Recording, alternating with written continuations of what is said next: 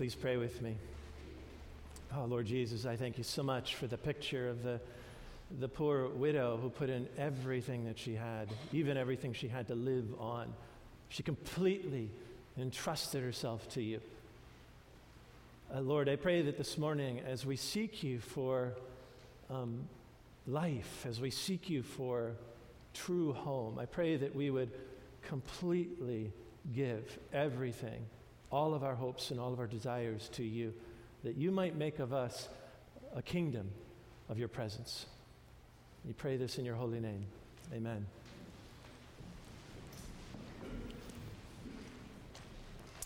As a, I was thinking about the sermon coming up today, I was realizing how much this season is, um, is kind of a mixed season for a lot of us where it's starting to be cold, you know, and you're, you're feeling that when you go outside. And uh, so, therefore, warmth becomes more important to you by contrast. And uh, also, it's a season where um, you realize you're, you're just about to head into some holidays, right? We got Thanksgiving is just around the corner, and then you got Christmas not too much further beyond that. And um, so many of us have like warm memories about that. And then many of us don't have such warm memories. It's, um, it's, a, it's maybe even a, a cause for sadness, um, and maybe even some experiences of brokenness that you haven't completely worked through. Those things tend to hover around the holiday seasons, you know, where all of your hopes for fulfillment in relationship and home life uh, at times might have been fulfilled, but at other times were deeply not fulfilled. And that hurts. So it's this mix, isn't it? I don't know. I mean, at least I feel like sometimes there's a mix of, of both of these things. I know what my heart wants. My heart wants that sense of home and that sense of completion that comes with home. Um, you know, I, um, there's this wonderful concept in um, the, the, Norwegian tradition, and uh, it's called hygge. Have you guys heard of that? It's, it, it, shows up on the internet every time this year. So things get cold, and then everybody starts talking about hygge. I like to say that. That's fun. Um, and, uh, you know, being a Norwegian, Norwegian I, I, there must be some kind of genetic response to it because I'm like, that's cool. I like that. Except it's warm cool. Um, and what it is, is it's this sense of like coziness. It's a sense of, of, um, of home. And actually, we get the word hug from that too. So in our English language, you know that desire, like, man, I just need somebody to give me a hug. in a way, it's like your heart is crying out for hygge. So remember that. Next time, you know, you want a hug, go, go around and say, hygge, hygge, and maybe somebody will give you a hug. No, they won't. But isn't, you know, that's, that's like the cry of our heart, you know, to be taken into a place of warmth and cared for. And these, these pictures on the internet when this stuff shows up, and it, it's usually somebody like with a cup of hot chocolate and a Scandinavian designed mug. And then you can see these feet that are in really cozy, puffy socks, and they're in front of a wonderful fireplace that's very warm. It's like, wow, that's really in- inviting. I want to be there. I want that sense of home. And um, that really is the desire of our hearts, especially when things are difficult. And sometimes the cold makes us feel that way. And sometimes just our experience of the lack of home quickens, makes it an acute desire. For those of us who've lost loved ones or loved ones who were separated from out of pain, um, it can be even more exquisitely painful to long for that sense of home. So it's a, it's a, it's a time of jeopardy in a way um, to either become a fulfilled promise or like to despair that maybe that won't happen again. And I think what I want to see if the Lord might minister to every single one of us here this morning is He really wants to unfold us in, in, in, a, in a divine hug. he wants to take us close into the hearth of His heart. He's a really good Father. He knows how to give us good gifts, especially the fire, the warmth of His Holy Spirit. Um, he wants to do that starting, I think, here this morning in so many ways. When we speak about home, one of the things that we, we realize is that the church has to be the home of homes. And the home is supposed to be kind of a small church. That's how it's often referred to in tradition. And so there's this relationship, but if our homes are in jeopardy, we also know that church has also been a little bit troubled, if you think about it, in the last few years. We look at the people who were supposed to be taking care of church as home, and they didn't do it very well. Um, I just need to only think of some of the megachurch pastors, like Bill Hybels in our own neck of, neck of the woods. We need only think of, if our background is Catholicism or liturgical churches, all of the, the way that the, the pastors have failed there and pastured themselves on the sheep. And, and there may be very specific instances where the church has failed to be a home of your home. And so, what, what are we supposed to do about that? It starts to feel very precarious. You have the longing for it, and yet how is it going to be fulfilled? And we're going to look at Ruth this morning because I think Ruth is a picture of somebody who's actually left the home of her upbringing. There's some sense of interpretation in the Hebrew tradition that would say she left a very troubled experience. She was a Moabite, not really part of Israel, and something happened there that she married into Hebrew people, Israelites, who were living in the Moabite land at the time. Those Israelites, I think it's Elimelech's family with Naomi, came into the Moab people. Out, they left their land because it was in a famine. The reason it was in a famine, according to a lot of interpreters, is because the Hebrew people had done just what I described the church leaders having done in our day and age. Many of the judges in those days were not good judges. They weren't judging according to righteousness and you know they might make a judgment on somebody and, and they would they, the, the people that they were making a judgment on would say take the log out of your own eye you have no business judging me because you failed so miserably in taking care of our home of homes in this country and so Elimelech and his family, in the midst of this famine, which the Israelites thought of as really a judgment on God for how poorly they'd cared for the people of God, they go into Moab. And in a way, they give up on what God might do by staying home there and redeeming their home there. And then what happens is the sons of Elimelech and Naomi marry into this family. In, uh, I'm sorry, Ruth marries into this family, um, the sons of Naomi and Elimelech, and then the sons die. And things become very, very tenuous the sense of home is put in jeopardy. Um, this is where the beginning of the book of Ruth is a very short book, and it's a wonderful story. Starts is at that point when things have become very tenuous. And Elimelech is dead, the sons are dead, and those who take care of the home are gone. Those who engage with the world to make sure that the home gets cared for are gone in that culture. And so Naomi's going to return to Israel because they'd heard that there was food there finally. Maybe you could make home there. And her two daughters in law, Orpah and Ruth, are hanging in the balance. Are they going to go with her? And Orpah, she walks four miles, I guess, with them and then returns to the Moabites, returns to what she knew. But Ruth doesn't do that. She says something really wonderful, I think, and it's, I think, an important word for us. It's when things get really dicey and tenuous, and we're not having that sense of home. What do we do? Do we, we say, okay, forget that. I'm going to go just make do with what I know how to do. I'm going to go back to the old ways, not the ways of God that I have learned, that I have to have really some trust in a God who I cannot see, but I'm going to go back to the ways of making do for myself. I'm going to just manage it. Orpah makes that decision. And we do this often, don't we? I'm going to just make do. And so Orpah does that, but Ruth doesn't. She says this She says, Don't, don't ask me to go away, Naomi. Naomi means comfort, by the way. Don't ask me to go away from you, mother of my husband who is, who's gone. Don't ask me to go away from you. I will go with you wherever you go. Where you lodge, I will lodge. Your people will be my people. Your God will be my God. That means everything that you do with your God, all of the things that you believe are true, I will believe they are true. I will trust Him for the things that you trust Him for. I will observe the feasts that you observe. I will observe the laws that have been laid down by your God, not the God of the people that I grew up with, not the ways of the land that I have left. And she's saying that in the midst of a real tenuous time in her life. I'm not sure what's going to happen. And she says, I'm staying with you, Naomi. You've been not just the mother of my husband, you've been the mother somehow of my comfort in life. And I've seen something there that I will not let go. However tenuous it feels right now, I'm not going to let it go.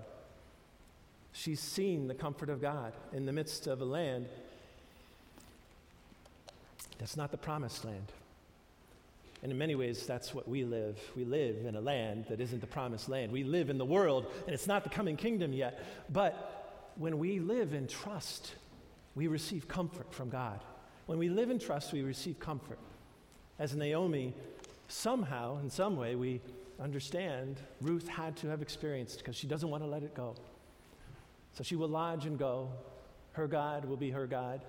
Naomi's God will be Ruth's God. Her lodgings will be her lodgings. Her people, her people. And she's all in. Um, this picture that I've had this whole week has been that, that Naomi and Ruth are hanging on by a very thin golden thread. And they don't know that that golden thread is the most reliable thing that they can grab hold of. In, in the eyes of the world, it doesn't look like much. And I think when we're in the midst of our own tenuousness at home and our own tenuousness about the reliability of the church, we have to find that golden thread. That the Lord will be our comfort and we can entrust ourselves completely to Him like that poor widow did, with everything. And so Ruth goes with um, Naomi back to the land that Naomi came from and to her people and to her God. She goes believing in the comfort, and um, she goes trusting that home will be there. So she's moving in this place of tenuousness, and one of the things that we realize from this, the, the, the, book of Ruth is that um, Naomi is actually very troubled right now. She goes back to the land, and, and everybody says, Naomi, welcome back. And she says, Do not call me Naomi. Don't call me comfort of God anymore. Call me Mara, because I feel bitter. I left full going to Moab, and I'm coming back with nothing, and I feel empty. So don't call me comfort. Call me Mara, which means bitterness. And they've got to make do somehow. They're widows, they're both widows. And in that day and age, that was very difficult. And so Naomi is, is still, even though that's how she feels, she's still taking care of Ruth. And she's saying, I'm, I'm going to make sure you're okay. We see that at the beginning of the section of scripture that we read this morning. I want you to be able to rest. I want you to be able to have a life. I want you to be able to have children. I want you to have hope of a home that will go on into a legacy of sons and children for a long time. But Naomi's bitter, and I think Ruth is afraid, and yet Ruth is the one who decides, I think, in many ways, to demonstrate trust in the midst of her fear and in the midst of Naomi's bitterness. They're in a, a moment of tenuousness, and a lot of times at that moment, you can feel bitter, and a lot of times at that moment, you can feel sorrow and sadness for what has not happened. You can feel fear. What do you do in those moments? Especially when it comes to things that are most important, like that sense of home that we long for. Um, well, this brings us up to the section where we are in Scripture this morning. And um, I think what we see with Naomi is an expression of the bitterness that I'm just going to make do. In the first section of the scripture that we read, there's a lot embedded in that. It's not immediately evident when you read the text. But what she's encouraging Ruth to do is to almost entrap Boaz. I want to make sure that you get a home, and here's the kind of clever, deceptive, manipulative way that we're going to see if we can make it happen. And um, I want you to go, and, and what Ruth, what Naomi's been doing is she's been, she's been gleaning. This is this harvest season, right? It's like right before Thanksgiving, I, I guess, in, in their context, so to speak. And she's there gleaning, and that meant that as the real harvesters who take care of the land, she could pick up a couple grains, no more than a couple grains. But she does it faithfully. She falls behind the gleaners. It's actually a very dangerous and precarious situation itself to be able to be in that context. And a lot of times, what would happen is prostitutes would show up with those men who were doing a lot of the work, and the women would follow in behind, and there'd be gleaners there. And they would you know, do what they would do in the evening time after the men had had some fermented beer, liquid grain, liquid bread.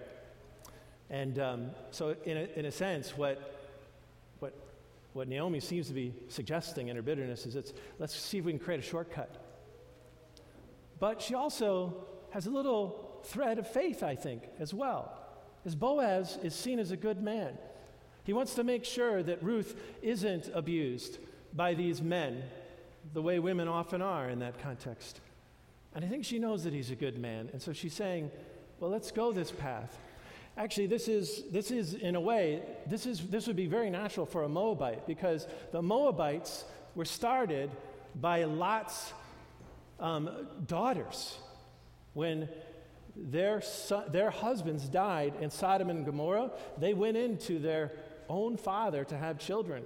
And they did it by, after he was drunk.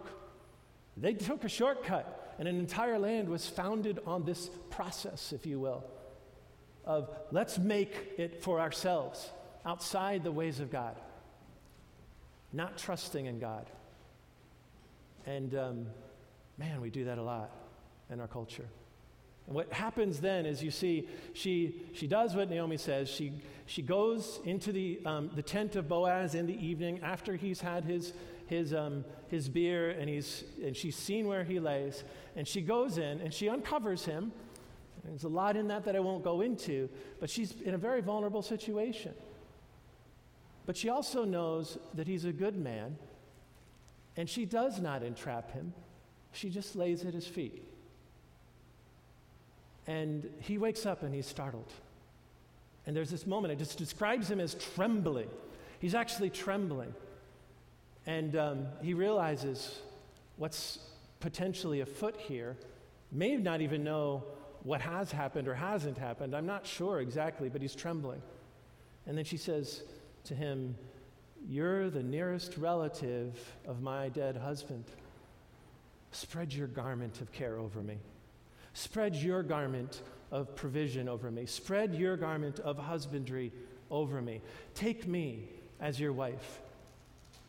And he comes from a place of trembling. And that's actually a significant um, thing in scriptures, too, because he's actually in a moment of should I take a shortcut into solving my pain? Or should I trust God here, too, for something I can't see? Like he's actually drawn to her. And it says that in preceding passages. He notices her, and she notices that he notices her. And he's drawn to her. And he's fighting with a kind of a, almost an evil inclination, is how the, the rabbis would put it. And yet he is committed to doing things God's way. And he decides to hold on to the golden thread of trusting God. Ruth has held on to the golden thread and she's appealed to him, trusting in God. Boaz holds on to the golden thread and doesn't take the shortcut either. And then eventually, through a process in the Hebrew tradition, they establish a home. And what is so amazing about the home is that they have a son named Obed, who's the father of Jesse, who's the father of David. And that golden thread is woven into a kingdom.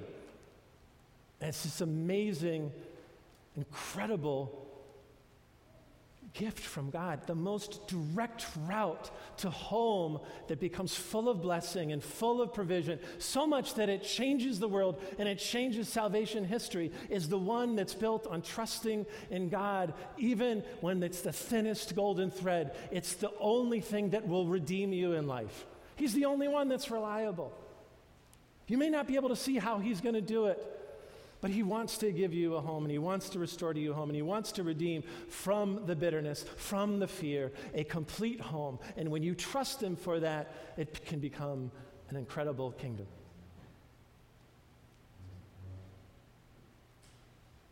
And everything is changed for the Israelites. And not only that,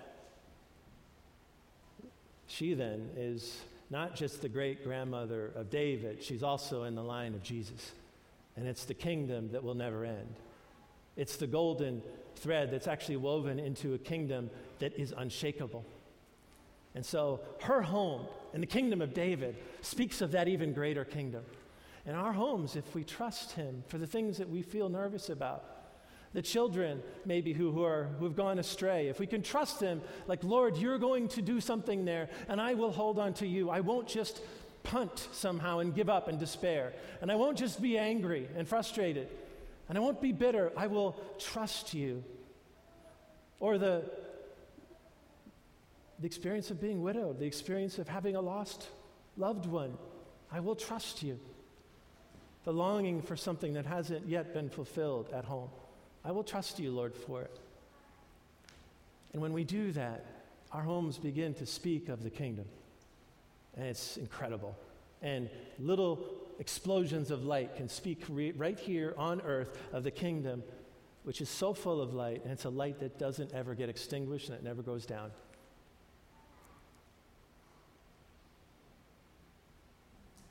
I, I see how Naomi trusts, I see how Boaz trusts.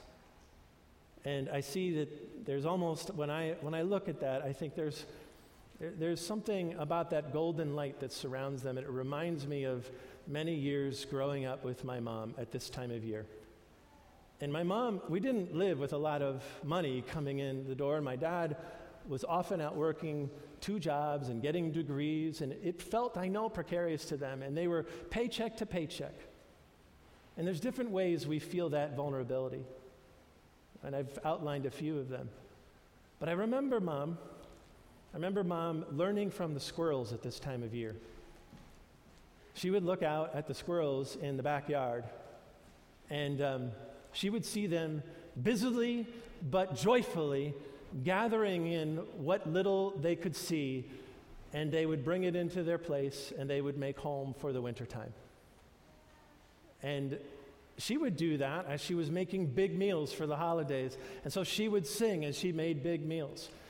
They were big meals on a lot, small budget, and our house was so full of golden light because of it, because of those ways in which she would trust God with the little that she had in joy even in her practice of the presence of the thinnest gold thread, more and more light would start to shine in our home. It's so funny to see my daughter Kirsten coming in because I was just about to say something about her and Charlie. Because I know, like, when you're a small and a young family and you don't have a lot of resources, which is, I, I think, in many ways, many of our young families, you, you have to hold on to the thin gold thread. I was with Charlie um, the last couple days, and uh, it was the same thing. You know, I know that they're precarious, they're hanging in the balance in so many different ways that I can't go into. And you haven't given me permission to say so, right, Kirsten? So I'm not going to. But what was, she says it's okay. but what I will say is that I, when I was watching Kirsten and Charlie after I had a day with Charlie, and we watched the squirrels outside. And I saw Charlie just delight in that. Um, Kirsten came home, and she's sitting there with Charlie, and Matt's away for a few days. But I saw this incredible golden presence surrounding the two of them. And it was, you know, they don't have a lot, but they, they do have this incredible love that they share for each other It's so beautiful. And it might see, seem small in the eyes of the world, but in the eyes of God, it's huge. In the eyes of God, that's a, a seed for a kingdom. In the eyes of God, every thread that we grab hold of, of trust in Him, is potentially the most beautiful thing and the most glorious thing. Find the golden threads, friends. Find the golden threads in the time of preparation leading up to the holidays. Find the golden threads. And I think you will discover that what the Lord is doing is He's weaving golden threads into your life until it becomes a loam of goldenness that will foster more and more life. and blessing. And it will be like a divine hug. Let's pray. Lord Jesus, you were the master of finding golden threads in the midst of a world that was arrayed against you.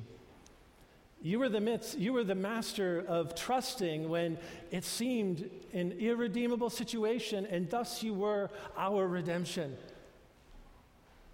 Lord Jesus, the hearts that are heavy this morning, I pray that you would show the golden thread in their lives. Lord, open the eyes of the heart, open the ears of the heart to hear that golden word, to see that golden thread, that they might receive from you a gift of presence. They might begin to participate in the weave that you are weaving and receive all the goodness that you have for them. Lord, transform this holiday season, no matter what the past has wrought, Lord. Transform this holiday season into a time of divine warmth and divine care and divine provision for each and every one of us. For our hearts long, Lord, to have a manifestation of your presence and your loving kindness. Let us be like Ruth and Boaz, Lord, not despairing and not staying in bitterness, but trusting you and therefore discovering the golden thread of life and the beauty of living in that golden presence.